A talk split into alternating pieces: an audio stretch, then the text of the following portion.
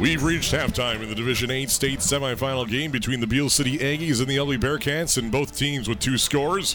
1 of 2 on 2-point conversions for both teams. And we have the same score on either side of the scoreboard, 14 apiece after 24 minutes of play. And to boot on top of that, Ubly's had the ball for 12 minutes and 26 seconds. Beale City, 11 minutes and 34 seconds. You can't get any closer than that, really. And now Dave Hansen wants to take us through our 4 scoring plays of this first half. Sure will. It started with the Ubly Bearcats. Colin Oberski fires first, a 45-yard touchdown run. The 2-point pass was good, and that was 23 seconds to go in the first quarter. So that would be how the first quarter would end, with an Ubly lead of 8-0 over Beale City. It didn't take long, though. Wade Wilson scores on a 60-yard touchdown run of his own just with 11 minutes to go in the second quarter. The 2-point run fails after a false start penalty. Ubly would maintain the lead 8-6. Casey Sweeney then would respond with a touchdown run of his own, 36-yard run around the right side. The 2-point run was no good, stood up at the line. 9:15 to go in the second quarter. Ubly 14, Beale City 6. But with just 41 seconds to go in the half, TJ Maxson scores on a run of his own from 25 yards away. The 2-point pass was good, and that would be how the half would end. Beale City 14, Ubly 14. Both teams have had one drive that was 9 plays long. Ubly scored on a 99-yard drive on 9 plays, which was, mind you, was aided by a punt and a fumble on that reception by Beale City. Continued on that punt, that drive for the Ubly Bearcats. They scored on 9 plays, 99 yards in 5 minutes and 54 seconds. Beale City's 9-play drive resulted in a turnover on downs at the 8-yard line as Ubly's offense stood strong. And that is the difference maker right now. If you take that, if Beale City scores there, Ubly's in the locker room scratching their head saying, what do we do different in the second half? Now they got a little momentum on their side. Tie ball game saying, hey, fellas, we can do this. Well, I wonder if they're regretting not going for it on 4th down and 1. I know it was on your own 25-yard line, and, it's a little bit of a hearsay situation. You gave up a touchdown anyways, but if you get a first down there, you control the clock for the next 2 minutes without a timeout being burnt. So very interesting situation there. He chooses to punt and trusts his defense. The defense collapses. TJ Maxson makes them pay on a misdirection of his own, and he makes a guy miss, and some missed tackling is really the only thing that I can say the Bearcats need to do different. Well, when you get into the individual stats, there are a few things that are kind of eye-popping information, but they got to tackle the ball a little better. They know that these teams are going to try to get you in open space and challenge your tackling one-on-one. In the first quarter, they were very good. Second quarter, got a little sloppy on defense. When you take a look at the offensive and defensive stats for both teams, the Ubly Bearcats with 152 total yards, Beale City with 178. Ubly's ran 22 plays, Beale City 24. Ubly's rushed the ball 21 times, Beale City 20. And the difference, Beale City has thrown 4 passes, 1 completion, and the Bearcats have thrown 1 pass for 1 completion. Leading the way on the Ubly rushing attack, that would be Casey Sweeney, 8 carries, 66 yards, and a touchdown on a 36-yard run. Colin Oberski, 5 carries, 55 yards, and 45 of those 55 coming on 1 run, which resulted in a touchdown, the second touchdown of the day. And then Carson Haleski, 5 carries, 10 yards, and Shane Osentoski, 3 carries for 8 yards. You look at the scoring plays for both teams here. 45-yard run, 60-yard run, 36-yard run, 25-yard run. Besides those, it's been tough running, tough sledding for both teams. Yeah, you stole my thunder, especially for the Bearcats here. You take away a 36-yard run by Casey Sweeney and a 45-yard touchdown run by Colin Oberski. This offense is averaging about 2 yards a carry, and that's a full yard to yard and a half shy of what you want to average on offense. So they've got a couple breakdowns where they sold the direction one way, got a nice block, set a running back free. Casey Sweeney's had some good luck running around the edge, but you can bet if you're Beale City, it's maintain the middle, Keep your eyes on number two. Don't let them beat us to the outside. And then I don't know how Ubly's going to beat them. How they're going to beat them is getting back to blocking them and trapping better in the middle and getting guys like Carson Haleski and Shane Osentoski the ball and getting that 3 yards and being satisfied with it. They don't seem satisfied with it after they did last week when they were getting 10, 20, 30-yard running plays all the time. Well, not every game are you going to score 50-plus points, especially running the tee. So you have to be satisfied with getting 3 yards, and they're not getting there right now. But they haven't panicked yet. They got a great coach in Bill Sweeney, a future Hall of Famer in our opinion. I think they'll make the proper adjustments and keep this game close, knowing that it may come down to if we have the ball last, we may win. For the Beale City Aggies, Casey Sweeney 1 for 1 through the air for 13 yards to Isaac Orzinski. That wraps up the Ubly offense. Beale City's offense, 20 rushes for 174 yards, leading the way. Wade Wilson, number 6, the difference maker in my opinion, with a 60-yard touchdown run. He's averaging 19.6 carries or yards per carry, predominantly on jet sweeps. After the 118 yards from Wade Wilson, we bumped down to TJ Maxson, 5 carries, 39 yards, including a 25-yard score. And after that, Ben Matthews, 5 carries, 9 yards, and Trey Small, 4 carries for 8 yards. Jack Schaefer through the air, 1 of 4, no interceptions for 4 yards, a Logan Chilman reception. Not much that scares you there on defense or on offense for Beale City. If you're the Ubly defense, you did a pretty good job. You kept the game at level, but they have to stop the jet sweeps. They have to be. I know you don't want to give up runs up the middle, but you cannot allow these guys to free roll around the outside and get to where the numbers are painted on the sideline and turn it upfield with no jerseys anywhere. At some point, those 20 and 10-yard jet sweeps, they got to cut them down to about 4-yard gains and through the air. Jack Schaefer hasn't showed me anything as a quarterback in his 4 pass attempts that makes me nervous. You're going to see the Bearcats leave their defensive backs in one-on-one situations. I do think, though, Jack Schaefer needs to make a big pass. It doesn't have to be a great one. He's got to get it up in the air. Don't underthrow it. Get it up in the air and allow a guy like Logan Chilman to go get it if their offense is going to break this Bearcat defense up a little bit. But on the other side, stop that jet sweep for the Bearcats. Beale City has 19 tackles and 1 tackle for a loss. Ubly Bearcats have 20 tackles and 2 tackles for a loss, both with a forced fumble. Ubly Bearcats with a recovered fumble. Beale City did not recover the fumble from Casey Sweeney in the backfield. Leading the way for the Ubly defense with 3 tackles apiece, that'd be 4 different players. Isaac Warzynski, Logan Holbert, Nolan Van Erp, and Kyle Sweeney. Then Nolan Van Erp and Austin Peruski each have a tackle for a loss. On top of that, Levi Peruski with a tip pass. And Carson Haleski with the forced fumble. Levi Peruski on the recovered fumble for the Ubly defense. Beale City, 19 tackles, 1 tackle for a loss, 1 forced fumble, that's all. And 3 penalties for 32 total yards. Trey Small with 2 tackles. Wade Wilson, 3. 1 tackle for Logan Chilman and Talon Neath. 2 for Ethan Locke. 3 for Seth Schaefer, number 80, that middle linebacker. Easton Yunker, 2 tackles. Cade Block, 2 tackles on special teams. Justin Graverett with 2. And 1 tackle for Ben Matthews. Again, a very equal distribution of tackles by both teams because they work both sides of the field. They work the middle. They work the edges. So no surprise that really nobody defensively is dominating. The Ubly Bearcats have done a nice job with Seth Schaefer, that big linebacker. He really hasn't made a huge impact. He did stop the two-point conversion run for the Bearcats. If you're the Bearcats, you have to be happy with the way this game ended. I wonder if they look back on that 4th down and 1 and wonder if we'd have got that, would that have given the Aggies enough time to get that second touchdown to the game? But that's done and over with. Now looking at this half, they got to come out for the Bearcats to get a defensive stop. You do not want to then allow the Aggies to get the first touchdown of this half and carry momentum through the third quarter. If they can come up with a stop, I really like our Bearcats odds here, because don't keep in mind, they benefited from a turnover and they benefited from a penalty on a two-point conversion. Okay, so that gave them an extra possession. That's one less for the Aggies, and that obviously stopped that two-point conversion single-handedly for for the Aggies. That's an extra 2 points for the Bearcats essentially. So we're back to level. Both special teams are coming on the field. Been a great first half, as even as you're going to find it.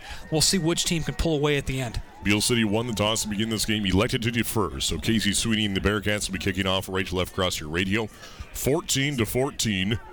Beale City and Ubly in the Division 8 state semifinals, going on to play more than likely Reading. Reading is leading at halftime over Fowler, 42-18. Reading up big time over Fowler by 24 points. Casey Sweeney kicking things off, and it's a line drive. Squib kick down to the 34-yard line, and Beale City jumps on it. Out by Hunter Miles on special teams for the Aggies. First and 10 for Beale City from their own 35-yard line. Nice squib kick there by the Bearcats, not allowing any return at all. The Aggies simply just jump on it, cover it up, no return at all. So not the greatest field position for the Aggies. They'll start at their own 35-yard line. Bearcat defense now looking for an answer here to start the second half. 11:59 technically on the clock. Tied ball game. Chilman wide to the right, double wing back set. Trey Small is your tailback. Under center, Jack Schaefer. Man in motion, TJ Maxson. Handoff right at the middle to Trey Small, and the Bearcats rip him down in the backfield for a loss of about a yard. Tackle made by, for loss, Isaac Orzinski. Defensive end for the Bearcats, and second down 11 for Beale City. Well, that play started with Austin Peruski single-handedly stopping the forward momentum of Ben Matthews. And whether he made the tackle or not, he simply stopped the play. And that allowed guys like Isaac Warzynski to come up and get a free shot on Ben Matthews and absolutely blow that play up right there at the line of scrimmage. They might even give him a loss of one on the play. Second down 11. 11 and a half left in the third. Same formation. Schulman wide to the right, working off the right hash, left to right across your radio. Jet sweep to the far side to TJ Maxson. He has positive yards, maybe about 5 of them. Out to the 38-yard line. Tackle made by Ethan Peruski for the Bearcats. Third down and 7 for Beale City on their first drive of the second half. Those are the guys that we're going to keep an eye on the second half. It's those ends for the Ubly Bearcats, whoever's playing defensive back, guarding Logan Chilman out there at wide receiver. Those guys are the one that's got to set the edge. The first half, the Aggies got away with it. They were the ones setting the edge, allowing that jet sweep to get to the sideline. On that specific play, Ethan Peruski specifically stopped that edge play, forced him to cut it up the middle where the rest of his defense was, and only allowed a couple yards on that jet sweep. Man in motion and back to pass. Schaefer's now in trouble. He's going to run it. He breaks through the first tackle, has the first down, and runs out of bounds at the 49-yard line. Ripped out of bounds by Nolan Van Erp for the Bearcats, enough to move the chains by about 4 yards. From the 38 to the 49 and 11-yard pickup for the quarterback keeper on the broken play, first and 10. Wow, and that's what a great athlete can do. He makes the right read. They had great coverage on Logan Chilman over here on our side of the field. And when Schaefer didn't see what he liked, he saw an opening on the left. He took it, and another missed tackle out in open space. Ethan Peruski just missed him, and Schaefer's able to dodge that tackle and then angle his way to the sideline and get enough for a huge first down for the Aggies. Tough break for Ubly. Thought they had a stop there. Defensive ends for the Bearcats today, Ethan Smalley and Isaac Warzynski currently. Double wing back set, Chilman wide left. Man in motion, that is Wade Wilson. Handoff to right at the middle to number 19, Ryan Ames. And he has a big chunk. He's finally brought down at the 43 of Ubly. A gain of, they're going to mark him down to the 44. A gain of 7 on the play. Tackle made by Ubly's Ethan Smalley, defensive end. Second down and 4. Probably the first time we saw a quick dive handoff get actually through the defensive line. That defensive line has maintained that one all game. That was probably the worst one they've had. It's not horrible. They give up 6 on first down. Second down 4 coming up for Beale City. Chilman wide to the right, working off the left hash in Ubly territory, the 45-yard line. They need it down to the 41. Double wing back set. Wade Wilson and Ben Matthews. Ryan Ames in the backfield. The handoff, jet sweep to Wade Wilson. He rolls across his defender. That'd be Casey Sweeney at the 41-yard line. Very close to the first down marker. He'd be shy by about a half of a yard. They mark him down way back at the 42. So third down and less than a yard to go. 9.5 left in the third quarter. 14-14, Ubly and Beale City. Aggies on offense. Love that spot for the Bearcats. Yeah, no I certainly no felt kidding. Certainly felt that the Ubly defender was on the ground, chopping down the bigger back, and he rolled over top of him and certainly had plenty for the first down. But they do not mark it that way. It's a full football short of the first down. So good stop there by the Bearcats. Thank you to that spot. Third down and 1. Matthews and Ames in the backfield now. Wade Wilson, wing back to the left. Looking, hands it off to Ames. He has the first down across the 40 and upended at the 37-yard line by Carson Haleski for the Ubly Bearcats. Move the chains after a 4-yard pickup. First and 10 from the Ubly 37. Interesting to see Beale City really slow this game down. They only have used the jet sweep when they felt they've needed it, but they've gone back to the original game strip. We want to run the football right at you, showing some of that physicality, that thumb-style football that we were talking about early in the game. They didn't show that in the first half. They showed the jet sweeps and the outside runs, now getting right back to handing it off to their running back and trying to push the defense back. Very nice execution to get the short yardage gain for a first down. First and 10 from the 37, same formation. Matthews and Ames in the backfield, handoff to Ames. He has positive yards across the 35, down to the 33. That's a gain of 4, tackle made by Kyle Sweeney for the Bearcats. Second down and 6 from the 33 now. For Beale City, continue to chunk away at these plays and yardage and deeper into Ubly territory. I'm seeing all those extra bodies on the left side. The play is designed to go that way, and that running back Ames just follows his blockers through that defensive line, and when he's hit, he just dives forward, takes what he's given. Should have been 2. Instead, he dives forward, takes what he can, gets a full 4 for the Aggies. Second and 6, working off the left hash. Schaefer is under center. Double wingback set. Wade Wilson in motion. He has a jet sweep once again. Cuts back up. He has the first down. Very close to it, at least. Down to about the 26-yard line. Tackle made by Logan Holbert for the Bearcats. And Wade Wilson is down. And his left knee is, he's in pain. Ankle, I should say. Looks like a high ankle sprain initially here from the non-healthcare person. First and 10 for the Aggies. But if this is a severe injury for the Beale City Aggies, this is a different ballgame suddenly. Certainly is. Wade Wilson has been the person keeping the Beale City Aggies upright so far. We have him down 8 carries, 128 yards, and obviously that big 60-yard touchdown.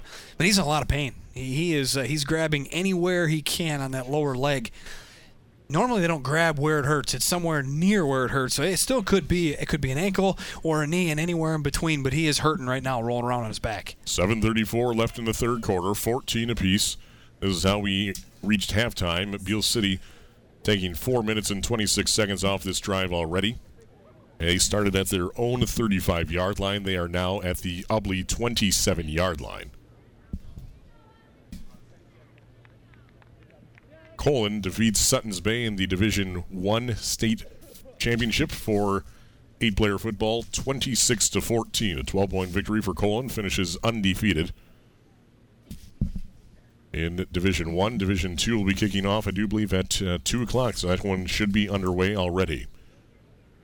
Reading leading Fowler by 24 points and half, 42-18 in Division 8. Cass City lost earlier today to Jackson Lumen Christie, 27-0. It was 0-0 at the end of the first quarter, 20-0 at half, and 27-0 at the end of the third quarter. No scoring in the fourth, and now Wade Wilson is being aided off the field with some help on either side of him. Can't put any pressure on that left lower limb.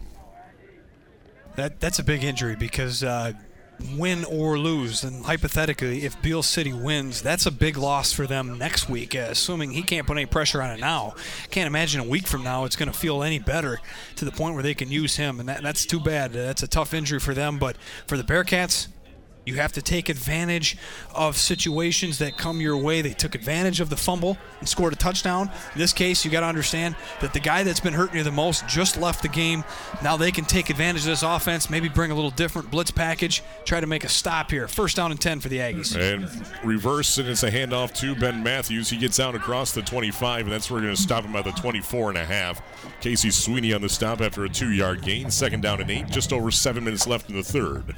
Misdirection that time. They show that wing formation with a back to the right. They sell the pitch and then misdirect back to the left and not going anywhere. The Bearcats, again, in position, not allowing to fall for that. All the fakes, maintaining their gap presence, and when that guy comes bouncing back to the left, multiple Bearcats there to make the tackle, led by Casey Sweeney. Coming out of the huddle at the left hash of the 25-yard line. Second down, 8. Chilman wide to the right. Ames in the backfield. Wings would be Ben Matthews and TJ Maxson. Schaefer.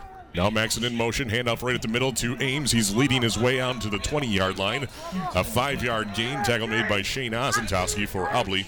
6:24 left in the third. 14 apiece. And the Beale City Aggies are now facing a 3rd and 3 at the Ubly 20.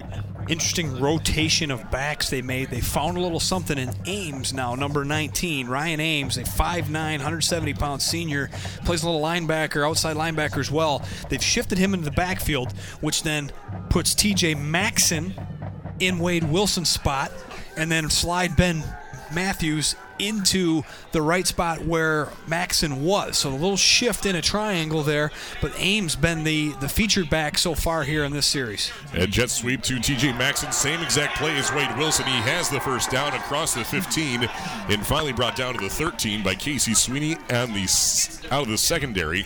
1st and 10 from the Ubly 13. Next man up, it's still that play that's working, not necessarily Wade Wilson. And Wade Wilson's been great in open space when they've given it to him, but that time TJ Maxson has only had one impact carry in this game when he scored before the half. They put him in Wade Wilson's spot. They found a sore spot here on the left side of the Ubly defense, and that jet sweep coming from the left to the right side into the left side of the Ubly defense, it's been vulnerable.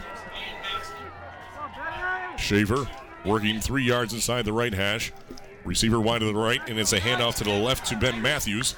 He's down to close to the 10-yard line. It's going to be a gain of 3, maybe 4 on the play. Tackle made by Kyle Sweeney for the Bearcats. 5 minutes left in the 3rd. Beale City continues to take 7 minutes off the clock in this drive alone. This is the drive you highlighted in the pre-show, that they have the ability to run 10, 12, 14, 16 play drives, take 7 minutes off the clock. It's exactly what you're seeing. They realize they do not want to be in a shootout and try to defend what Ubly's doing right now. Instead, we'll keep our offense on the field, do what Ubly likes to do, get 3 yards every crack, run the play clock down as much as possible. We're under 4. We're 4.5 minutes to go here in the 3rd quarter. A misdirection is a handoff to Trey Small right into the teeth of the Ubly defense. He pushes forward for maybe 2 yards down to the 8-yard line. Tackle made by Isaac Warzynski for the Bearcats. 3rd down and 4 for the Beale City Aggies at the 8-yard line. And number 68, Austin Peruski, right in there as well. He's first one to get his hands on him. Isaac Orzinski cleans him up. But a nice play there by that Bearcat front four of the defense, making that tackle, not allowing extra yards after contact. Give him 2. 3rd down and 4 for the Aggies, certainly in 4-down territory. Chilman wide to the right. Your wingbacks, Ben Matthews and Trey Small. Ames in the backfield as the tailback. Schaefer under center, surveys the Ubly defense. Man in motion, that'd be Trey Small in the jet sweep, and Ubly's starting to shut that one down. A hard-fought 2 yards out to the 6-yard line. Tackle made by Carson Haleski stops Trey Small for a 2-yard gain. 4th and 2, and looks like Beale City's bringing out the field goal unit. Very interesting. 3rd down and 4. They only get 2, and no hesitation. Right to the field goal kicker. Now keep in mind, this is into the wind, that they will attempt this kick, but we saw in warm-ups they were making a ton of kicks downwind from a large distance, so this certainly should be in territory where they're comfortable with him making it for 3. That'd be number 72, Aiden Mindel, 6 foot, 170-pound junior. Jack Schaefer, the holder, weighing the snap. So be a 17-yard, little bit of high kick, and it's a fake. Now Schaefer in trouble, has to throw downfield, and it's in and out of the hands. And this one is incomplete, and Ubly with another stop inside the 10-yard line. And it was not intended to be a fake. It was a high snap, exactly. And Jack Schaefer basically said there's no chance of getting this one off and tried to make something of it.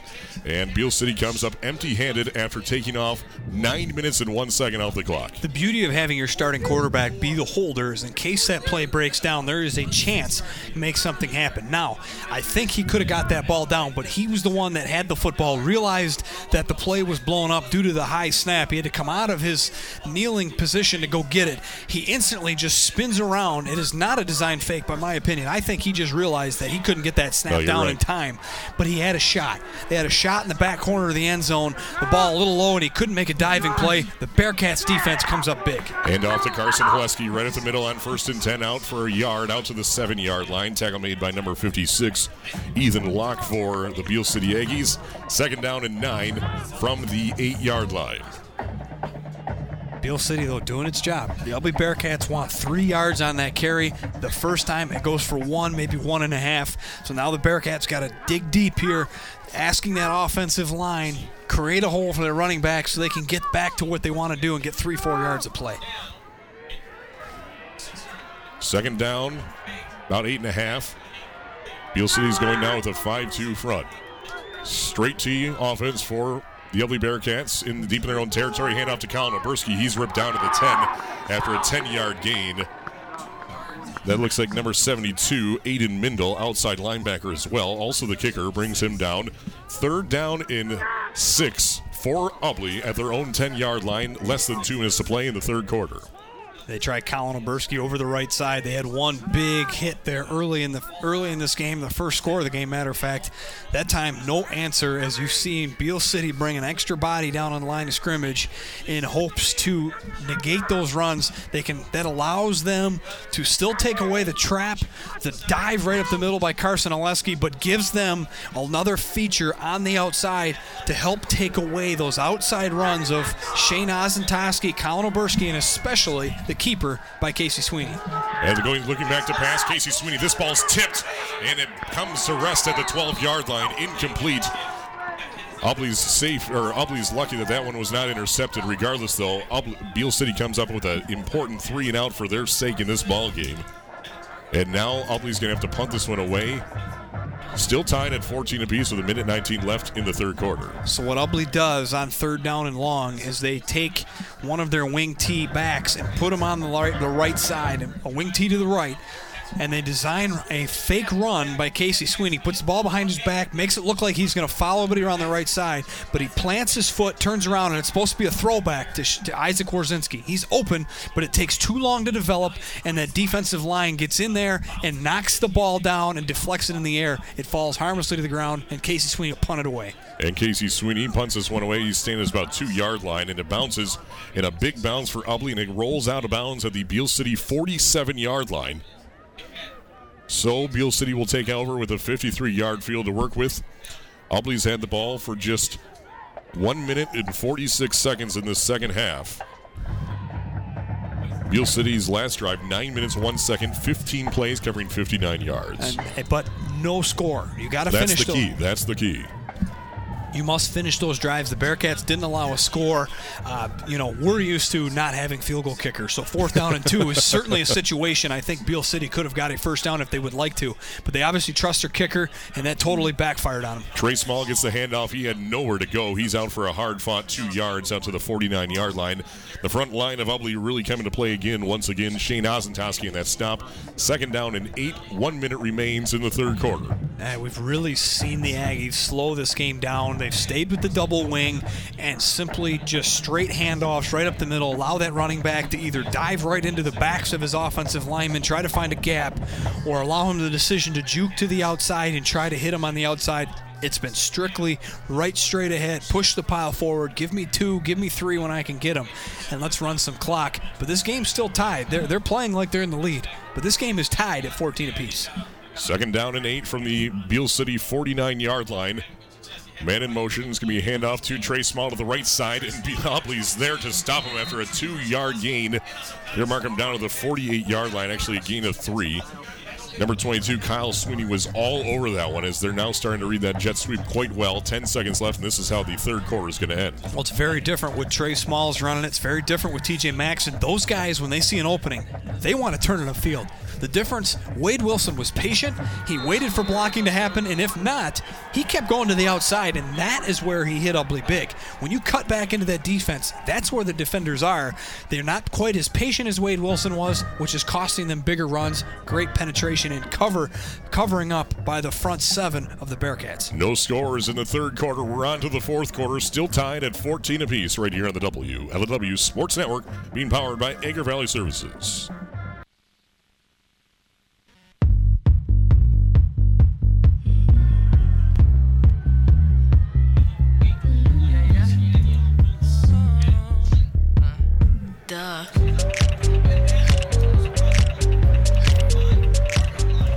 Coming into the fourth quarter, it's a handoff right at the middle of Ben Matthews. They needed 7. They got 5. It's a 4th and 2 from the Ubly 45-yard line. And Beale City appears that they are going to be going for it. Getting the word from head coach Brad Gross to his quarterback, Jack Schaefer. 4th down and 2 from the 45-yard line of Ubly. It's actually inside the 45. About 1.5 yards is all Beale City needs here. 11:25 remains in the fourth quarter, 14-14. We've not had a score since 9:15 left in the second quarter, when TJ Maxson scored with 41 seconds before the half was over. I checked that. Man in motion, and there's motion by Ubly, and this is going to be an offsides encroachment on the defense. Beale City goes for the hard count, and it works, and an automatic first down as they walk off 5 yards. You see the play before, you saw the wing on the left side. When the play snaps, he goes behind the back. They sell the runs to the left and then pitch it to him around the right side. Ubly did a nice job of forcing fourth down, but on that play, when that running back in that same spot goes straight across the line, 68, Austin Peruski jumps early before they hand it off. He's expecting that jet sweep. They're starting to jump it, but a little hesitation gives the Aggies a free 5 yards and a first down. From the 40-yard line, first and 10, right to left, cross your radio. Man in motion, that's TJ Maxson. He gets the jet sweep this time. Cuts back in, and he's going to be brought down for no gain as Isaac Warzynski jumped out of his tackle and stopped him on the spot of the 39. 1 yard gain for Beale City, second down and 9.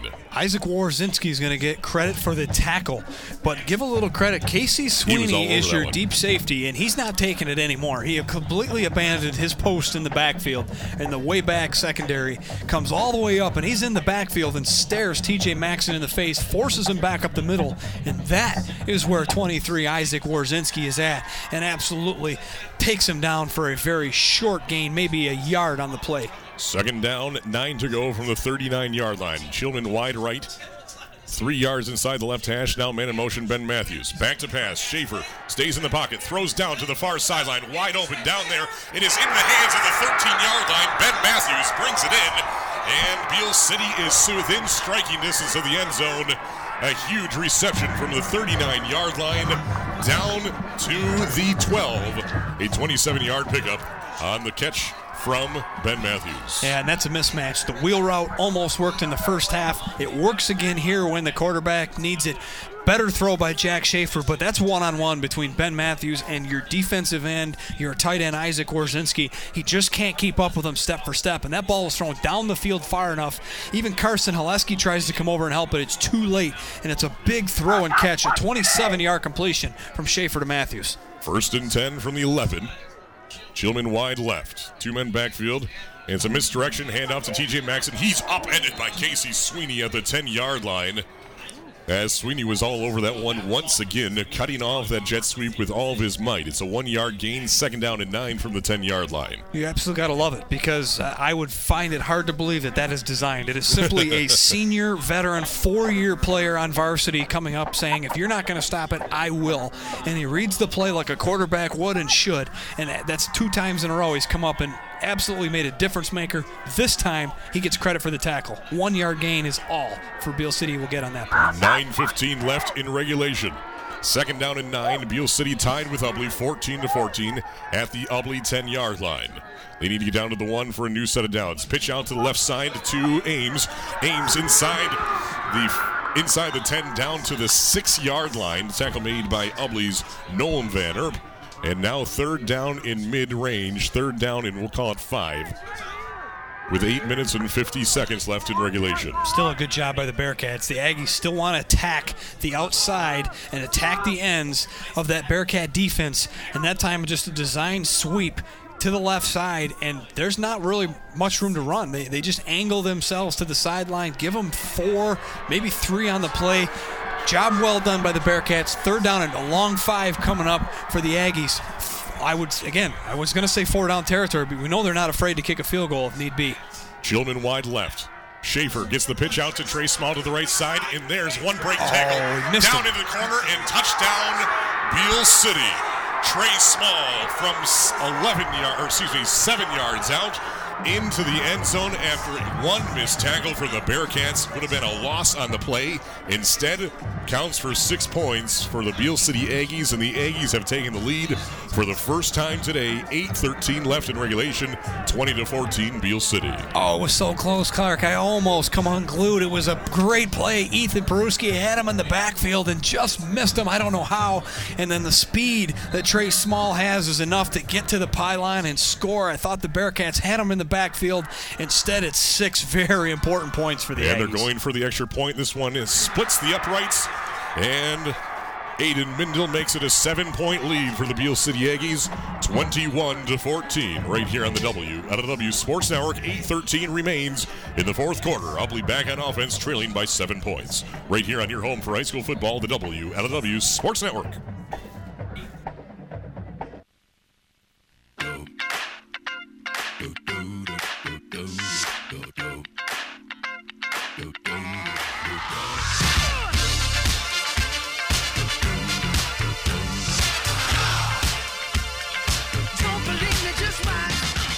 Eight 13 remains in regulation. Beale City leads by 7 points, 21-14. That's 14 straight points. And this is a touchback as Mindel's kick bounces 1 yard into the end zone. So Ubly will start at their own 20-yard line. An 80-yard field in front of them, trailing by 7 points. 8:13 remains in the fourth quarter. 21-14, Beale City. Such an advantage to have a kicker like that. And you had a little wind, and he absolutely flies it into the end zone. It's like watching Dan Banky at a driver. It just carries forever. It never comes down. And great job by the Aggie special teams. That now forces the Bearcats to go 80 yards on this defense. First and 10 for the Ubly Bearcats from their own 20. And we have a timeout called. From what I understand, this feels like a Bill Sweeney timeout here for the Bearcats. This was their first of the second half, so they have two remaining with 8 minutes and 13 seconds left in the fourth quarter. 21-14, Beale City leading for the first time. It's twice this game you've seen Coach Sweeney utilize his timeouts after a special teams kick. He used it after the punt, put them down at the half-inch yard line, and you see him after the opening kickoff. Now that goes into the end zone. They're going to start this drive at their own 20. But for me, that is simply a reminder, a calming them down. This game is not over. This team is up 7. We go for 2. So we score and get our 2-point conversion. We take the lead. So this drive is very important to Coach Sweeney, clearly. He called a timeout before this series even starts. He wants to make sure first down gets off on the right foot. Beale City's 53 yards, 8 plays. Took 5 minutes off the clock. There's a handoff right to Colin Oberski. He's out to about the 22-yard line. A gain of 2 on the play. Aiden Mindel, also the kicker, middle linebacker, brings him down for a gain of 2. Second down and 8 from the 22. If he played any offense at all, I'm certain he does windows, but he's no Casey Sweeney, I'll put it that way. No, that's for sure. Casey Sweeney also drives the bus, pops the popcorn, and everything else. 7:45 left, clock rolling here. Ubly with 2 timeouts, trailing by 7 points. Facing a second and 8 from their own 22-yard lines, working off the right hash. Casey Sweeney, senior play caller, under center. Back to pass. He's in trouble, has to be flushed out to the right side, throws this downfield, and this is in and into the hands of number 44, Shane Osentoski. And that's a huge catch for Osentoski all the way out to the 45-yard line. A 23-yard reception. And somehow Casey Sweeney threaded the needle into Osentoski's hands. When those situations, Clark, you either throw it away, take your loss, or you throw it up, a little bit of a 50-50 ball, and trust that your receiver's going to go get it. Why not throw it to the biggest guy, 6'4", 190, Shane Osentoski. He was covered perfectly by Easton Yunker, as far as I'm concerned, but the ball was up, and it was in front of him, and the only guy that could extend his hands, jump up and go get it was Shane Osentoski. He does, and gets both feet in. That catch is good on Sundays, Clark. What a throw and catch. First and 10 from the 45, and his quarterback keeper around the left side, and Beale City smothers Casey Sweeney back at the 43-yard line, leading the way was Chase Smith, defensive end, 5'10", 220-pound senior. Second down and 12 from the 43. Ubly getting a little momentum on their side, especially with a big throw and catch from Casey Sweeney to Shane Osentoski. Yeah, but it's coming in an uncharacteristic way. Right now, Beale City is dictating the way this game goes. They are forcing Ubly to throw the football. They are forcing Casey Sweeney to run the ball to the outside. This offense wants to run the ball with these powerful running backs, and they haven't been able to get that 3- and 4-yard mark that they've been looking for. So from the way I see it, Beale City is forcing Ubly to do different things, uncharacteristic things, and credit to them. Casey's made a couple great throws. Back to pass once again. This one is nearly intercepted by Logan Chilman at the 45-yard line as Casey Sweeney swept down to the right side looking to hit.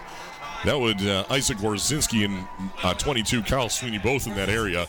Falls incomplete, and Ubly avoids a turnover there as Logan Chilman was all over that one. The throw, and again, when you have a team that doesn't throw the football a lot, these subtle timing mistakes happen. The read of finding Isaac Warzynski took a second too long. The throw comes out a little bit late because of that. Isaac Warzynski is wide open, folks, but by the time the ball gets there, it's thrown. It's not thrown in front of him. It's not led perfectly, and guess what?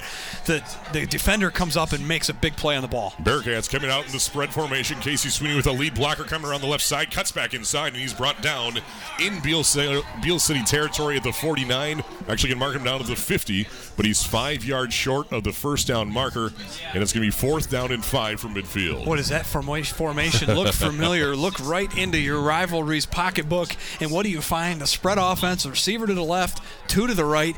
He's got a running back keeping him company. That's a designed run to Casey Sweeney, utilizing Carson Haleski as a lead blocker, and scrambles ahead and now makes 4th down manageable. Ball at the 50, 4th down and 5. Bearcats need it. Spread offense again. Carson Haleski keeping Casey Sweeney company. Both sidelines on their feet. Fan bases are fired up. 4th and 5. Sweeney rolls to his right, looking downfield. This one is thrown down. This one is way overthrown. Incomplete pass. And the Beale City comes up with their first stop and turnover on downs of the day. Pass was intended for Colin Oberski downfield at the 20-yard line.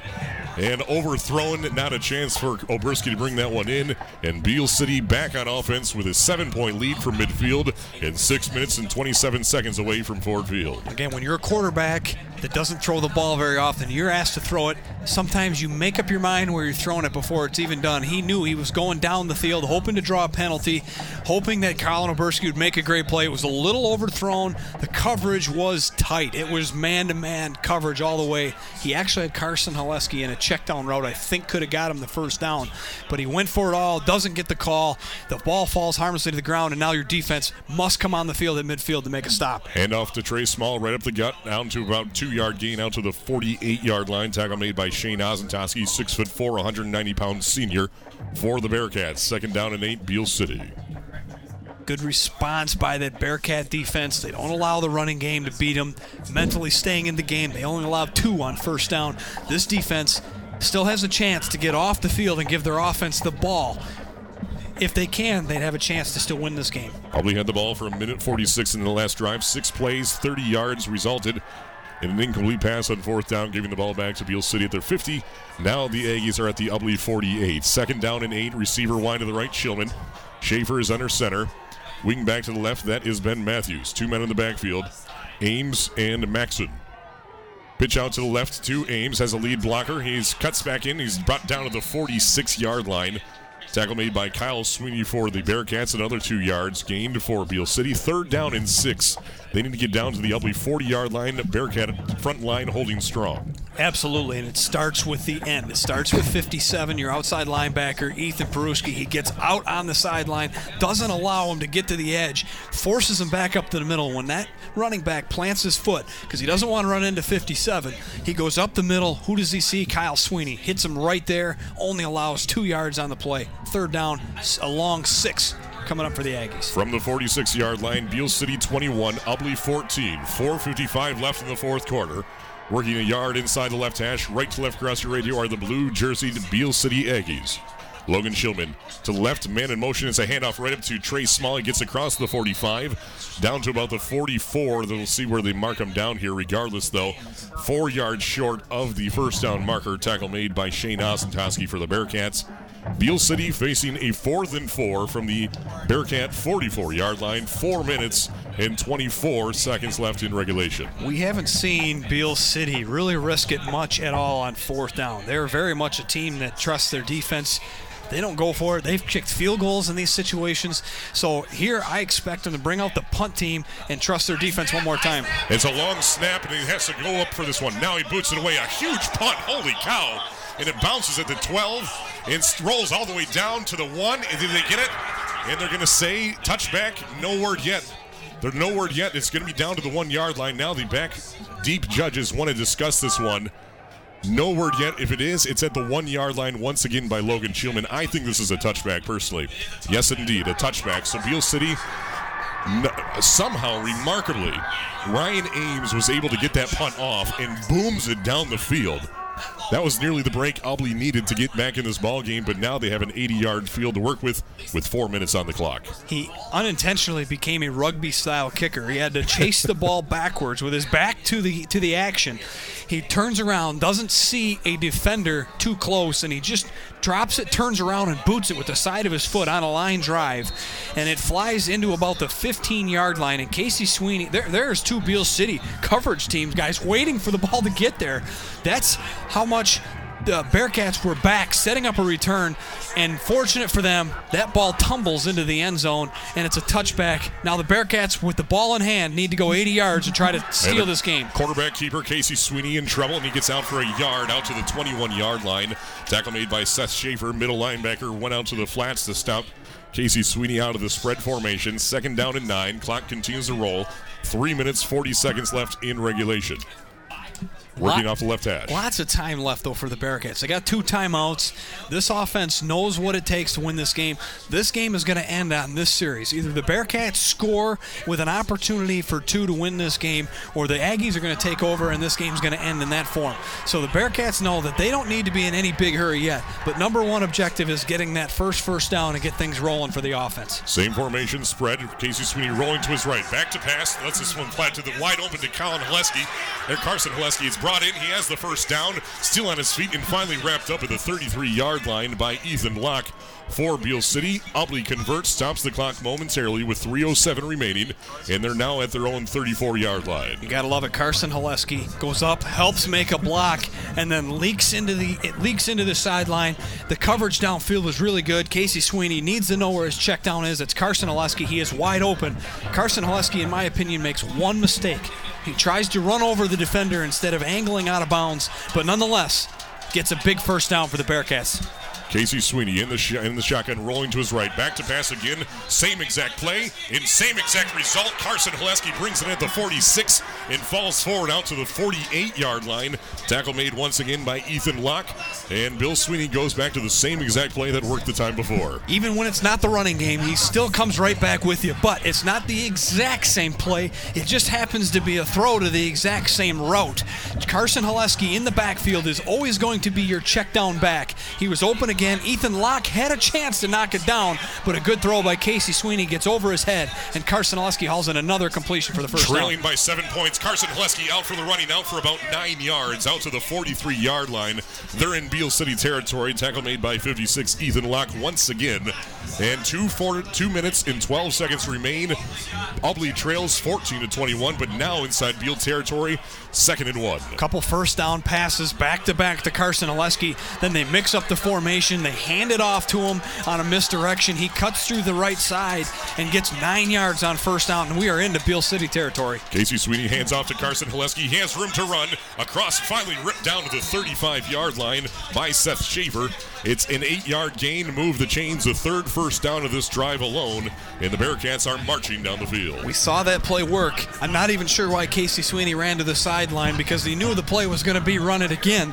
Turn around. It's the exact same play, and Carson Haleski breaks a tackle and gets a big first down to the 35. A minute and a half to go in this game. Bearcats down 7 with the football. Two men backfield. Sweeney's under center. Receiver wide each way. Casey Sweeney rolling to his left. Back to pass. Downfield. And this one is into the hands of 22, and it's brought in by Kyle Sweeney at the 19-yard line. He had to tip it up to himself, and it's brought in. Trey Small was encouraged, but Kyle Sweeney brings in the pass, and now they're in the red zone. 1st and 10 from the 19-yard line. A minute 25 remains. The whole time they want Kyle Sweeney to go to the inside and then kick it to the outside. Casey Sweeney doesn't lead him enough, but Kyle Sweeney goes up in traffic and makes a huge catch. Handoff to Carson Haleski, and Beale City stops him right on the spot out to the 18-yard line.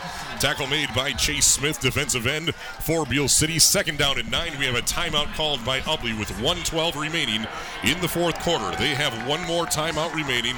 We'll stick with you here. The energy in this stadium right now is contagious. 50s and less than minute 12 remaining in regulation, and it's a 7-point ball game. Ubly has the chance to tie it up, if not take the lead with a 2-point conversion here. Well, obviously, they're not going to kick it. No offense to all our sponsors out there, but you can't go to commercial now, Clark. You take the momentum out of our office here, man, no kidding. Here in the booth. But, wow, it's Ubly Bearcats. seeing some spread offense. We saw a little different formation. We saw a receiver each way with two running backs in the backfield. We're seeing some different formations, and the Bearcats striking a little differently. And you got to love when Clark Ramsey goes to the dark side of the internet. This is Bill Sweeney going to the dark side of this playbook. And we've seen the spread offense. We've seen Casey Sweeney make some big throws. We've seen some great decisions, checking it down to his running back, allowing him to get the first down. You don't necessarily have to throw it for a first down, but getting it in the hands of your playmakers, letting them make the plays is huge. Now remember, a minute 12 left in the game. Ubly trails by 7. They have one timeout in their pocket. Second down and 9, ball down on the 18-yard line. Two wide to the right, one to the left. Man in the backfield, that'd be Carson Haleski with Casey Sweeney in the shotgun. Rolling to his left, back to pass, nothing there. Now he's going to have to run for it, and he's tripped up, and they're going to say out of bounds at the 14-yard line. That'll be a gain of 4 on the play. Tackle made by Justin Graverat, but more importantly, it stops the clock with 1:05 remaining in the fourth quarter. 21-14, Beale City leading. They're at the 15-yard line, third down and 6 to go for Ubly. Two more plays, it's certainly fourth down territory. So smart, though, by Casey Sweeney. It's second down and 9. Nothing is there. Don't force it. Live to see another down. And, oh, by the way, I stopped the clock, Coach, and I got 3 or 4 yards. Third down and a long 5 for the Bearcats. Wide receiver in each direction. Casey Sweeney back to pass, staying in the pocket this time. Now has to scramble to his left, lets this one fly, and this one's incomplete. This should be intentional grounding, but he was still, they're going to say no call on that, and it's going to be fourth down and 6. This one's for all the marbles. Wow, but it doesn't get any closer than this, folks. This game could go in any direction, and what I love about that, Casey Sweeney breaks down, he rolls to his left, and guess what? He is in trouble. He puts it in his left hand and throws it into the area. But they said originally that Isaac Orzinski was in the area, which is why official timeout here, which is why they're discussing intentional grounding. But if they said there's a receiver in the area, there's nothing to talk about. Oh no, we have an official. An official got hit on that one. Looks like he's bleeding.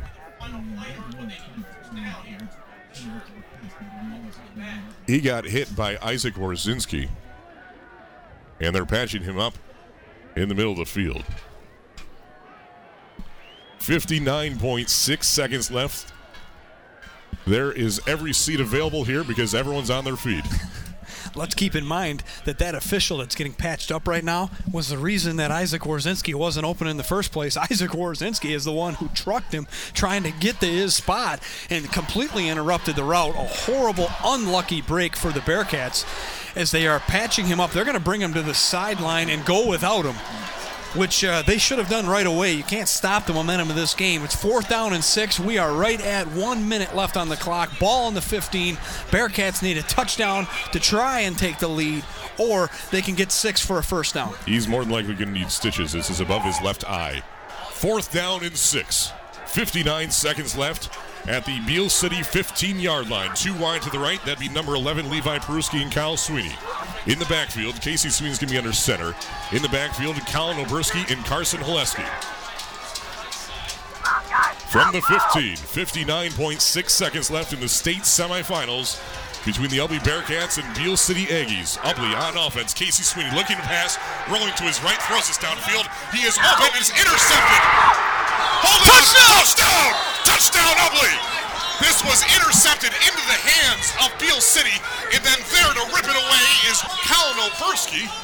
Number 47 rips it away. Touchdown, Ubly! This is why, when you're a defensive back, you are trained on fourth down to knock the ball down. He wants the hero interception, and when he's coming down with the football, Colin Oberski simply takes it from his hands, and his momentum falling to the ground is into the end zone.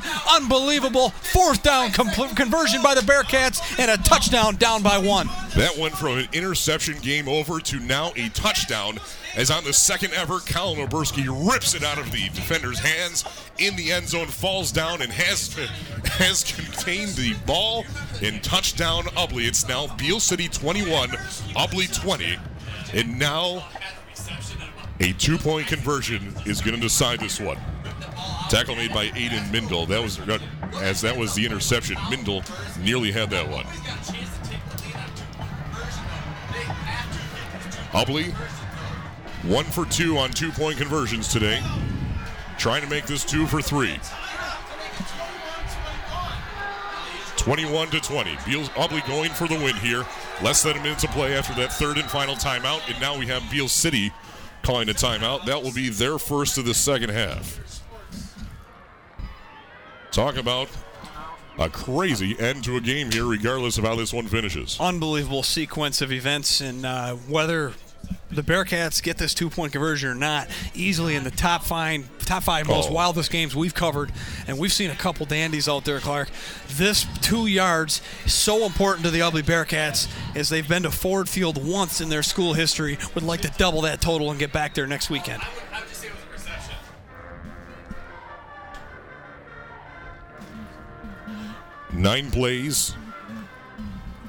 Nine plays, 80 yards. 3 minutes and 8 seconds off the clock on that scoring drive, which nearly ended in disaster. Instead, pure jubilation. And even more here if they can make this two-point conversion, as they would have a one-point lead with less than a minute to play in this fourth quarter. Receiver wide to the right, Levi Peruski, as well as Kyle Sweeney. To the left, Colin Oberski in the backfield, Carson Haleski to the left of Casey Sweeney in the shotgun. Two-point conversion upcoming. Sweeney surveying the Beale City defense. Snap back, rolling to his left, back to pass. He has to now scramble to his left, lets this one fly, and this one's tipped and incomplete pass, and Beale City stops Ubly on the two-point conversion, and the Aggies go nuts.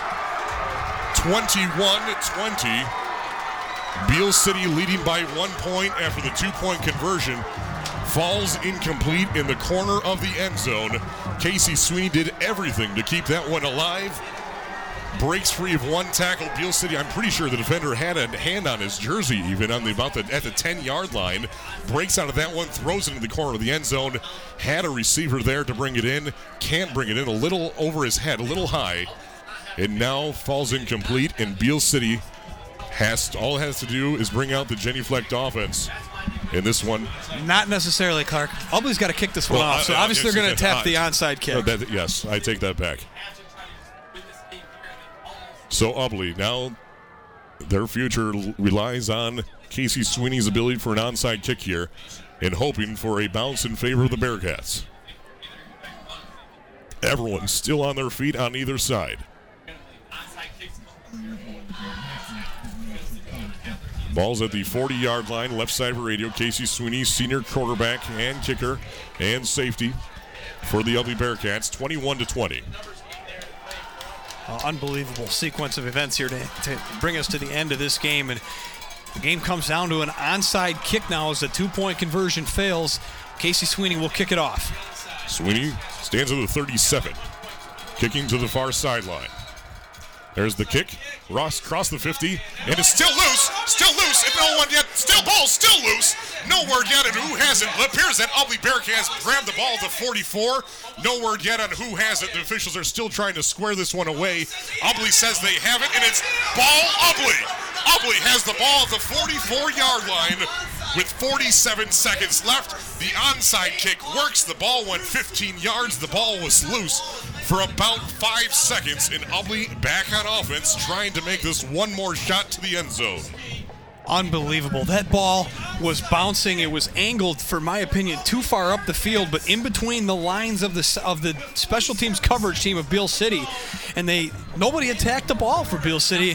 The Bearcats come up and hit the guy who makes first contact with the ball. The ball is flying all over the place, and the Bearcats of all teams come up with the football. Never count this team out. 47 seconds left, down one. Ball at the 45 of the Aggies. Two wide to the right, one to the left. Sweeney in the extended shotgun. Haleski to his left.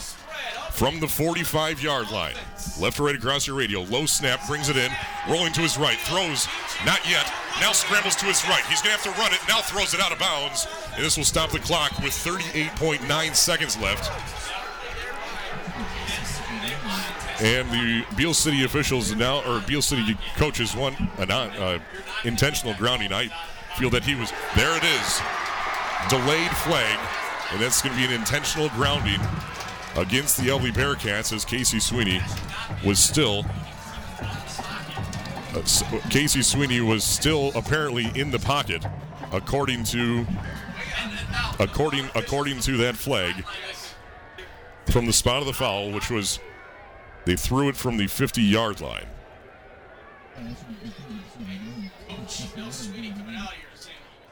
What I don't understand is, so intentional grounding requires you to still be in the pocket, so between the tackles, and as well as no intended receiver around.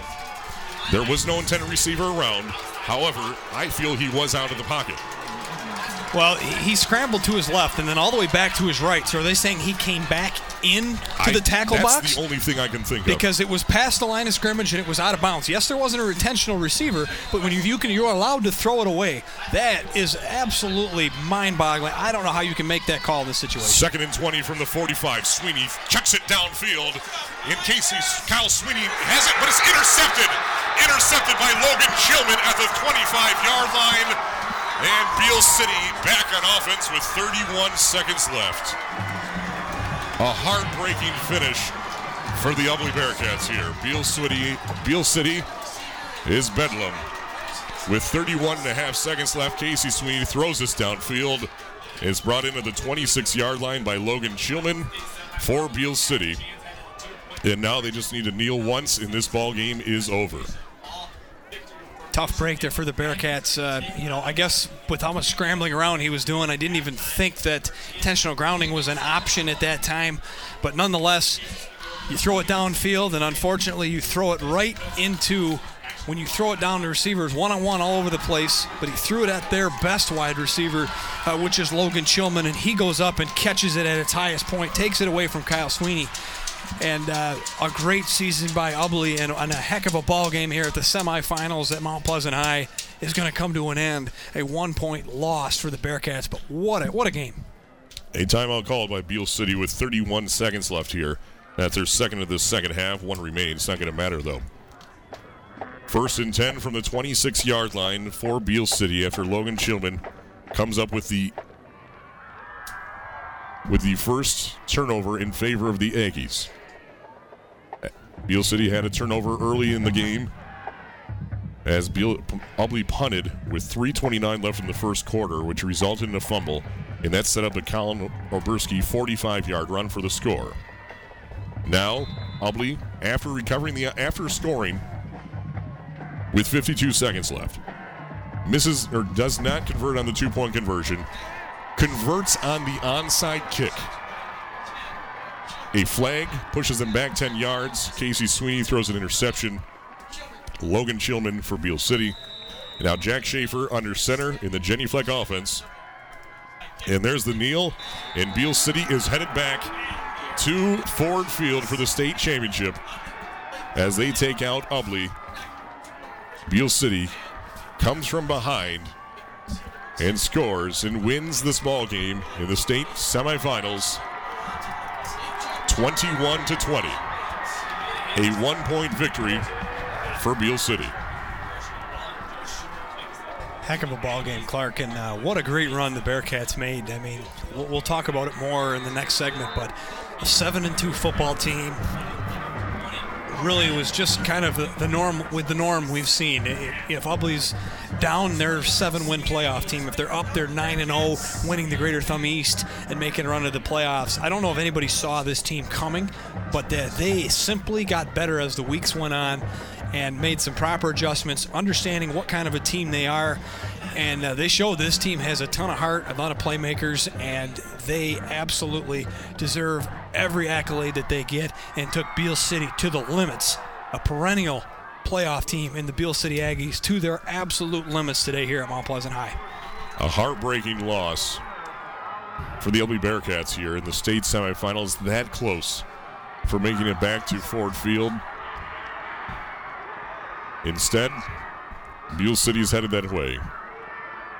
We'll return in a few minutes with your post-game wrap-up here from Mount Pleasant, Michigan.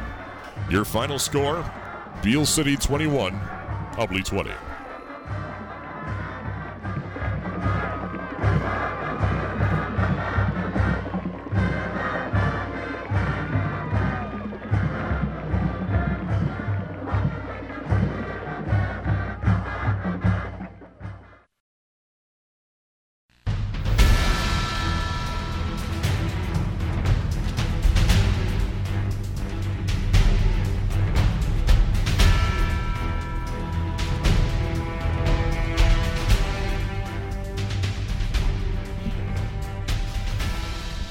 Still not sure if everything that happened has fully hit us yet here in Mount Pleasant.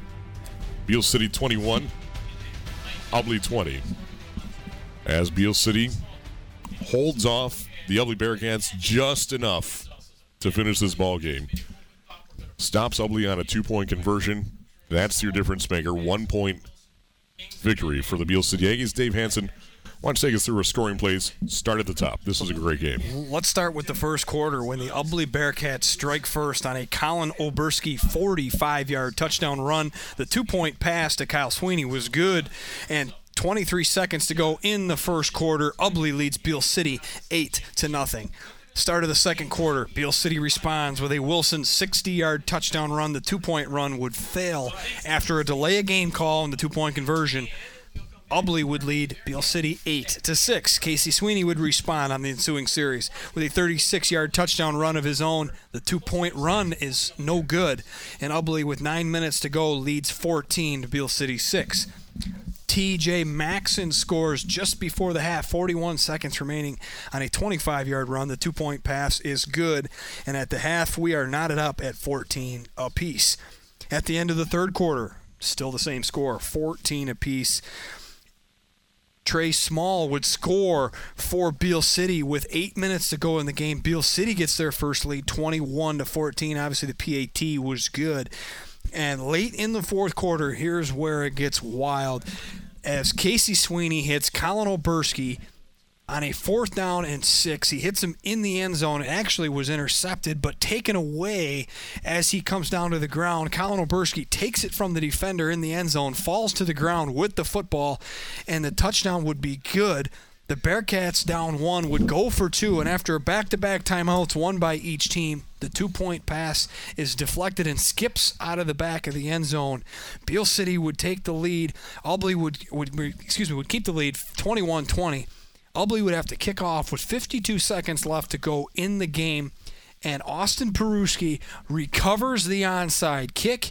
45 seconds to go, and then a wild intentional grounding call, which probably doesn't matter, but because the next pass, Casey Sweeney throws over the middle of the field and is picked off by number 10 of the Aggies, Logan Chilman, their best wide receiver, might I add you, and Beale City would then take a few knees and certainly move on what appears to be to face Reading, the defending state champions, next weekend for a state championship. What a finish. What a game. What a game.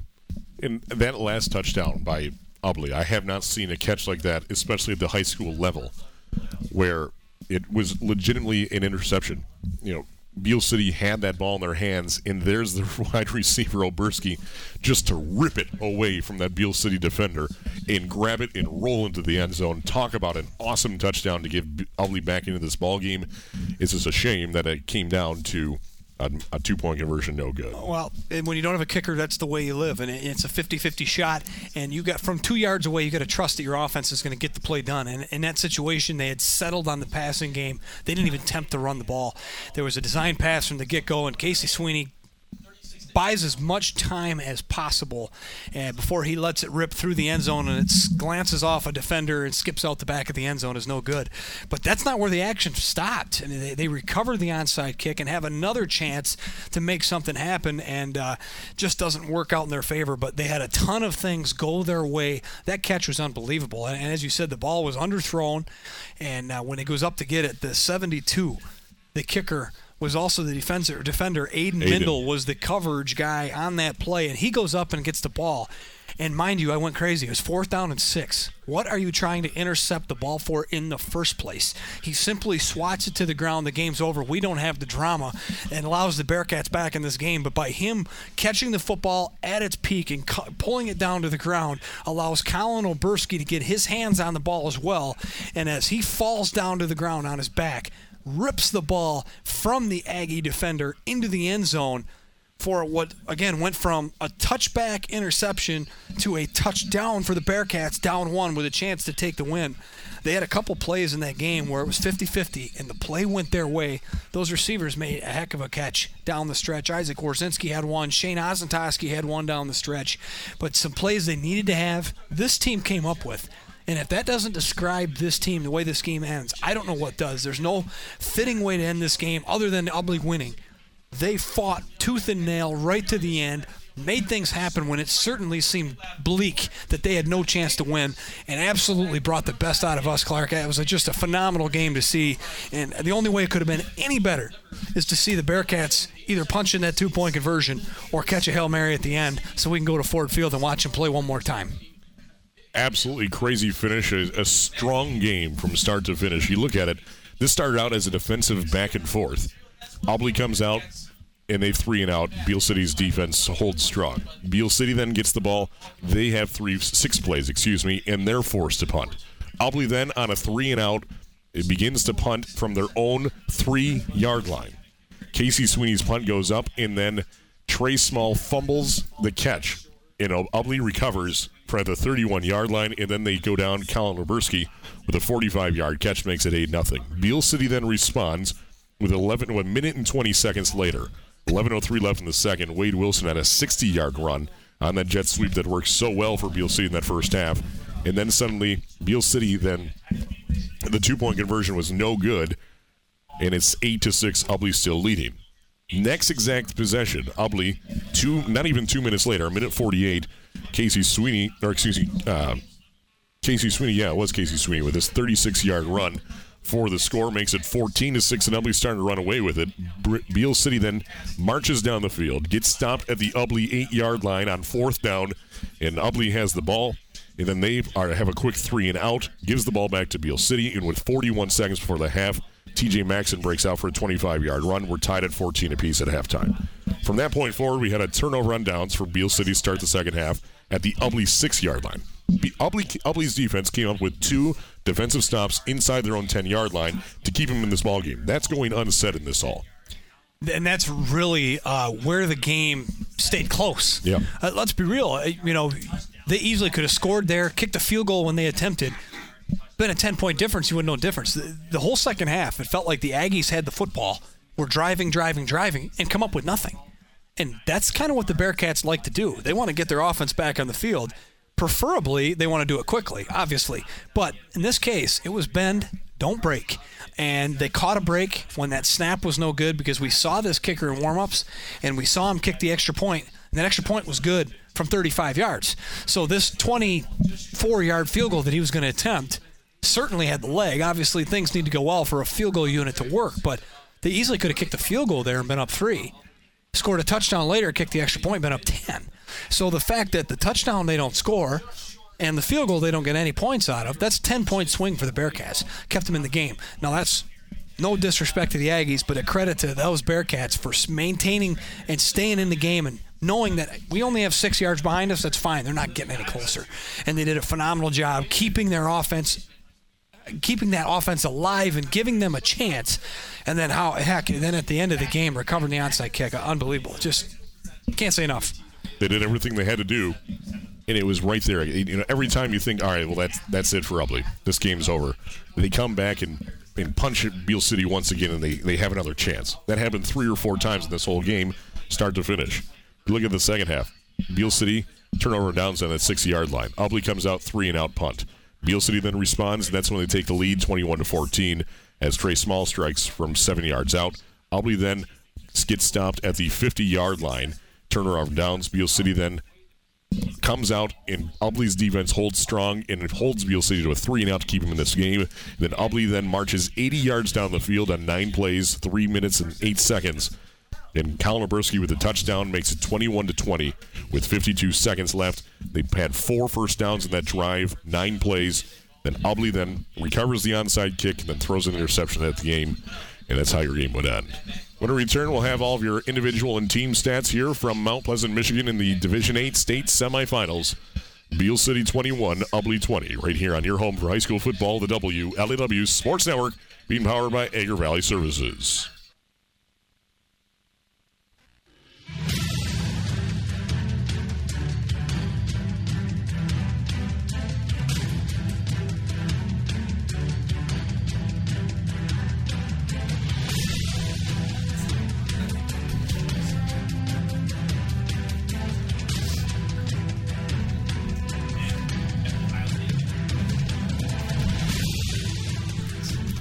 Beale City wins 21-20 over the Ubly Bearcats. The Bearcats now finish the season at 10-3.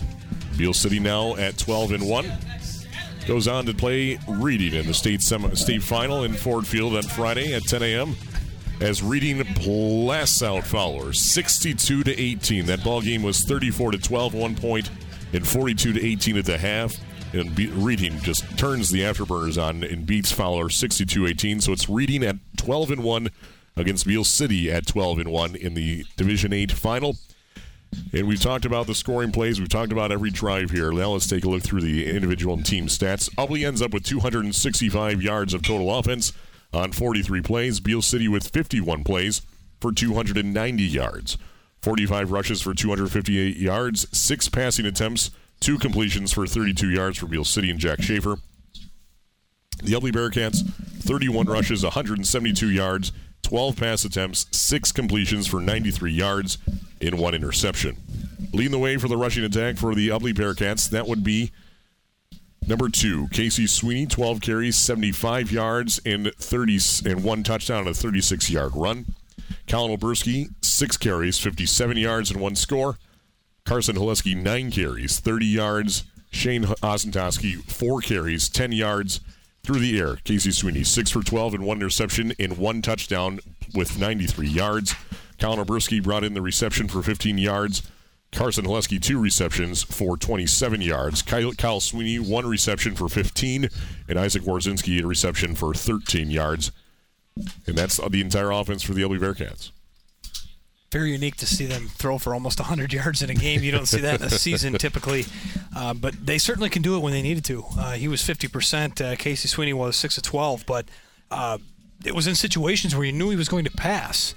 Normally he's an efficient passer because they mix and play action throughout the game, but at the end of the game they absolutely needed to throw the football, and he made some good throws and some tight windows, and his receivers helped him out on every one but the very last one of the game. But that was simply a tip of the cap. That defensive back was in perfect position and is their number one receiver. Beale City's, he just made a better play, and that's going to be how that season would end for the Bearcats. Beale City's rushing attack with 258 total yards was led by Wade Wilson, who went out with an injury about halfway through the third quarter. Wade Wilson, 8 carries for 127 yards, 60 of those on his touchdown run. After that, I don't even know if Wade Wilson made halftime, did he?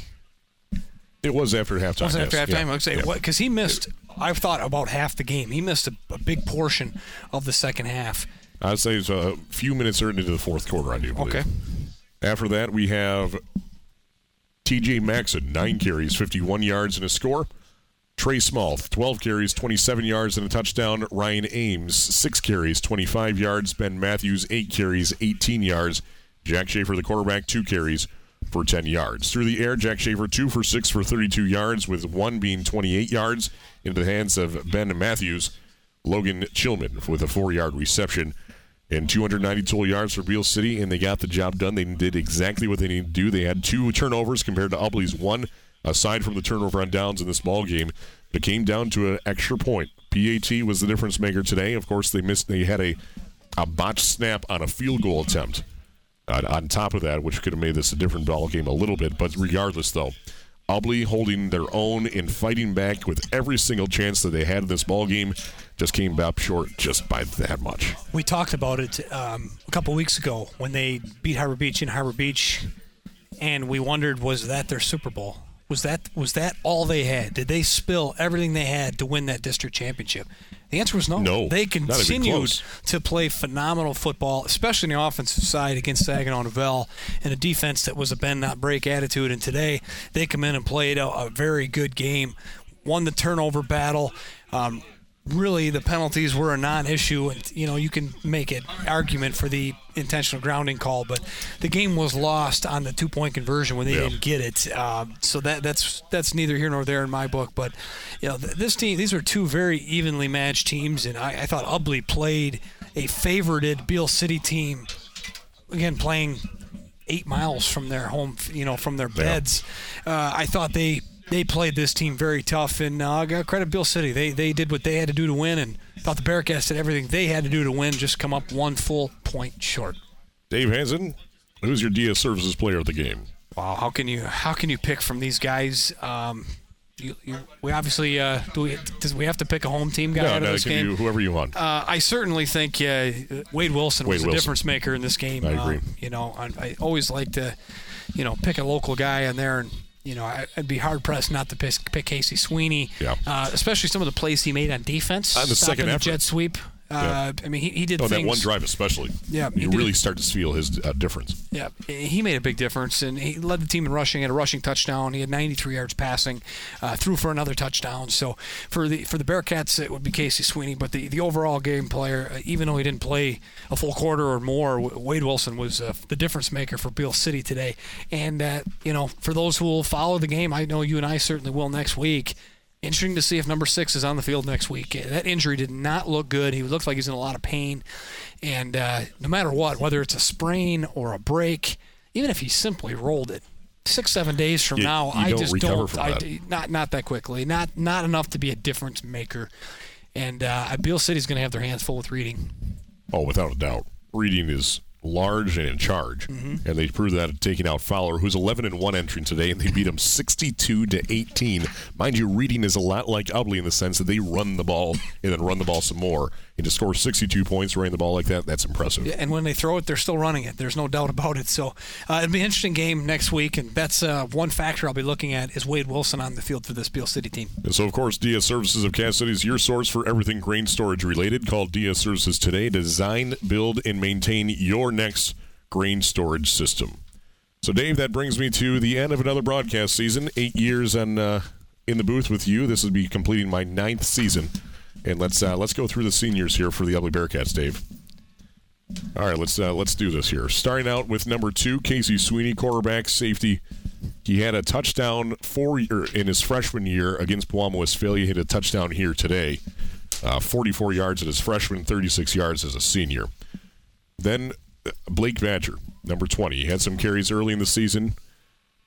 Moving down, Shane Osentoski. Talk about a running back who's built like a fullback, actually built like a defensive end for the Ubly Bearcats. Shane Osentoski, really, I mean, you think back to that Harbor Beach game, and that's the difference maker in that game for the Ubly Bearcats. The short yardage specialist there, right? He really isn't explosive by any means, but physically he's looking to hit somebody, run into somebody, plays a very underrated linebacker defense for the Bearcats, but his specialty is when they need a yard or two, expect 44 to get the ball. Isaac Orzinski, number 23, played tight end, defensive end, and anywhere else they needed him. He had, of course, had a reception today for 13 yards and really made a difference in all season long.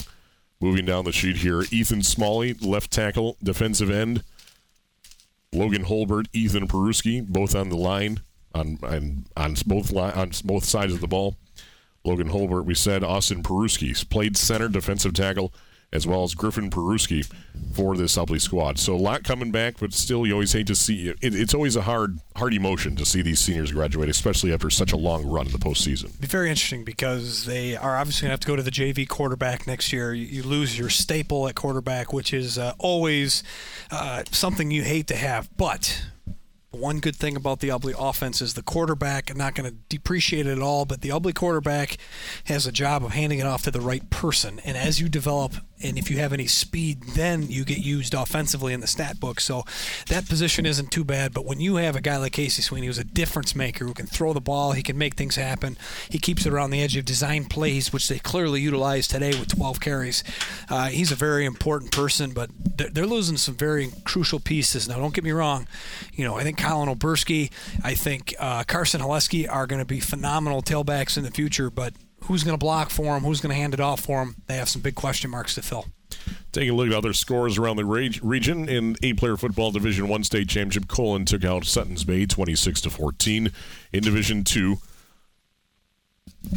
Pickford winning over Portland St. Patrick at halftime 24-8. Puyallup, Westphalia defeated Iron Mountain last night 43-7.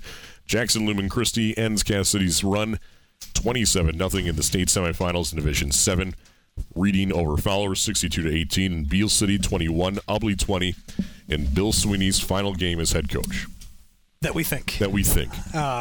He sure made it clear that it's going to be his last game, but crazier things have happened, Clark. You just never know. And a guy that has that much passion and that much success. The issue with him is when you get him, he gives you everything he's got, and that's what you see right there. So he's not gonna give you half or give you a quarter. You either get all or you get nothing, and this takes a lot out of a guy. And he did everything he could to get this team where they needed to be. And credit to him, he's been a phenomenal coach. And if he's not a first ballot Hall of Famer, I'd like you to show me somebody who, anybody who's better than him. So no state championship ring for him, but my goodness, has he had a lot of success in the regular season and the postseason and everything else but that state championship, including never missing the playoffs in 9 seasons, 6 10-win seasons in 9 seasons, how many district titles, how many regional titles, making it to Ford Field.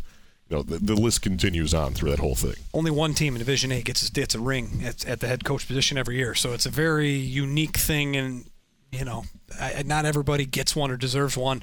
He deserves one, but since he didn't get one, I still think he's a shoe-in for the Hall of Fame. So, with that, it's time to wrap things up here, Dave. It's been a heck of a 13-week run here since we began sweating in press boxes across the way. We started out in Bad Axe this week 1, and here we are in week 13 in Mount Pleasant, Michigan. And it's been a heck of a run, Dave. It's been a pleasure to have you by my right side for 8 years now. Hard to believe. Hard to believe. 8 years already? 8 years with a fill-in position. Right. But, not too bad. It's always a great story because I assume you're still looking for somebody full time, aren't you? I stopped looking a few years ago. Actually, I wonder when you admit that. Yeah, I suppose I'll finally admit that I stopped looking after about 7 years and 9 weeks ago. Right. Yeah, you knew it. All you had to do was get me here one time, and I wouldn't be able to give it up. So you're right about that. It's been a lot of fun, and I'm glad you talked me into it because I can fully admit that. I wasn't really sure what I was doing, but I told myself I was helping out a friend, and it's turned out to be a really good decision. It's been a lot of fun and very rewarding, and as much as I love football, I've got to see a lot of very great games. This top 5 game, hands down, and I could probably argue it's in the top 3 I've ever seen. A phenomenal game, and been to some awesome venues and made some great runs, and this was yet another one, and the Ubly Bearcats were the big reason for that. They were a lot of fun to watch. And, of course, it's not just Dave and I in the booth here. There's three other individuals in here that make this broadcast possible. Starting from our far right, that'd be Dan Banke, finishing out his second year with us. He's our spotter. He's visual data. He's the one putting the banners up. He's the one getting the microphones out. He's the one hauling the gear for us. He does so many essential items here that don't show up in a stat sheet, that don't show up on air, that make us sound that much better. He's the one finding us who's running the ball, especially in the T formation. He's the one who's finding that tackle when there's 7 jerseys around it. He's the one that makes us sound good. Yeah, that's impossible to replace. That is so handy because when you get some uniforms that aren't made for us, let's be real, they're out there. It's huge to be able to know where that ball is, who's got it, and not only that, he can tell you who's on the bottom of the pile making the tackle. And so, as much as we probably get all the credit for being able to call the game, and we deserve none of it. Maybe 1%. Maybe we'll take one, but the rest of it, it's going to go to these names you're hearing after us, and. A lot of fun having you on board, Dan, and hope you had fun and enjoyed it as much as we did. And squeezed between myself and Dan on the far right would be our Director of Game Data Analytics, Rochelle Thompson, who was in charge of doing a game log for us week in and week out when she was able to make it for us here, and especially when we were able to fit everyone in the booth. And what she does is she's that person that's making sure that we figure out our first down conversion rates, our third down conversion rates, time of possession, those things that aid to the broadcast in such ways that even when we're not sure what happened 3 plays ago, we can look back at our screen and figure out exactly what's going on. Oh, and absolutely. And it's good to look back at halftime and the end of the game and check those stats and see where the game was won and lost. And sometimes in a game like this, you'll look back at fourth down conversions or third down conversion rate, time of possession, and see maybe the game could have gone differently if they converted here or there. And it really brings a different element to the game. And I really enjoy having her around helping us with those stats. And the next time Rochelle's back in the booth, it won't be Rochelle Thompson. It'll be Rochelle Ramsey. So we have that R&R, one to look forward to. I like that. Yeah. It's got a nice ring to it. It does, I will say. And, of course, to our left for 7 seasons now, the man with the mustache, that'd be Doug Cole, our Director of Sports Information. Doug drives from Livonia, Michigan every single week for us to be here for Thumb Football. and does both offensive and defensive stats at the same time. He sends them off to Paul P. Adams, anyone else who needs them. And, of course, we use those for the strong side. Doug is such an essential piece to this broadcast team. Mr. Steady. You can always count on him. He can always be there. Of course, Dining with Doug is making such a big deal, too. And it's just running it's the craze of the entire thumb right now. And we can't thank Doug Cole enough for being with us once again for his seventh straight year. Well, if anybody can make a dining session come out of nowhere, it's Doug Cole. And, that's just the least. That's our fun time. But, all the stats you see, the tackles, every offensive stat, when we have the totals at the end, he's constantly working that the whole way through. And there's times he still catches himself calling out the tackler out loud and who carried the ball. And so you can tell he's into the game, and he is a vital asset to all the statistics we get to talk about, because we certainly don't remember every single one of them and who did what. So it's very helpful having you around, and a pleasure to have you around, Doug, every game. And we'd, of course, like to thank all the people around, not in WLW Sports, but the people who associate with us. Thumb tailgater to our left today, Paul P. Adams from the Huron County View, the entire Thumb Sports Red Association. We each have each other's backs, making sure we have stats for everything, of course, with the strong side tomorrow night. That was had Ubly won. Of course, no strong side tomorrow. We will broadcast back up next week, or next year after the beginning of the year for basketball season. But this wraps up my ninth season. We'll be on to decade number 2 for me next year as the football season rolls around. I'd like to thank, once again, Dan, Doug, Rochelle, Dave. Can't do without you guys. It's been such a pleasure from start to finish this season. Another successful broadcast season under the books. Of course, John Mooney and I will return for basketball season after the first of the year. So, gentlemen, and Rochelle, I'd like to thank you from the bottom of my hearts for making this possible. And thank you to all of our listeners out there who have been listening all season long. Today's game broadcast was brought to you by Thumb Sailor, DS Services of Cass City, here in Daily Tribune, Randy's Hunting Center, More Motors of Carroll, More Shoreline of Sebring, Bayport State Bank, Huron Auto Parts, North Star Bank, Ubly Motor Service, D&M Cabinet Shop, the Michigan High School Athletic Association, Insure. Better health, better life, are you sure? So on behalf of our entire broadcast team, our Director of Sports Information, Doug Cole, Director of Game Data Analytics, Rochelle Thompson, our Director of Visual Data and Spotter, Dan Benke, in-game analysis, Dave Hansen. I'm Clark Ramsey, producer and host of this broadcast. We hope you enjoyed tonight's game. We certainly did. It was a thriller from start to finish. Unfortunately, it didn't fall the way for the Ubly Bearcats. Beale City advances to the state finals, 21-20, your final score there. On behalf of everyone at WLW Sports, thank you for listening for another successful season, and we'll see you in basketball.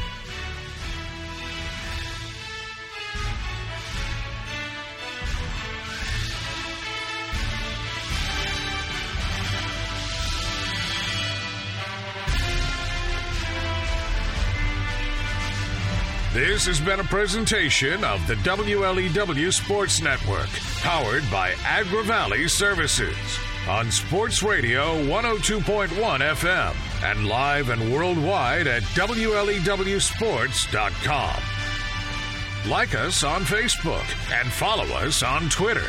Just search for WLEW Sports. Your home for high school football is the WLEW Sports Network.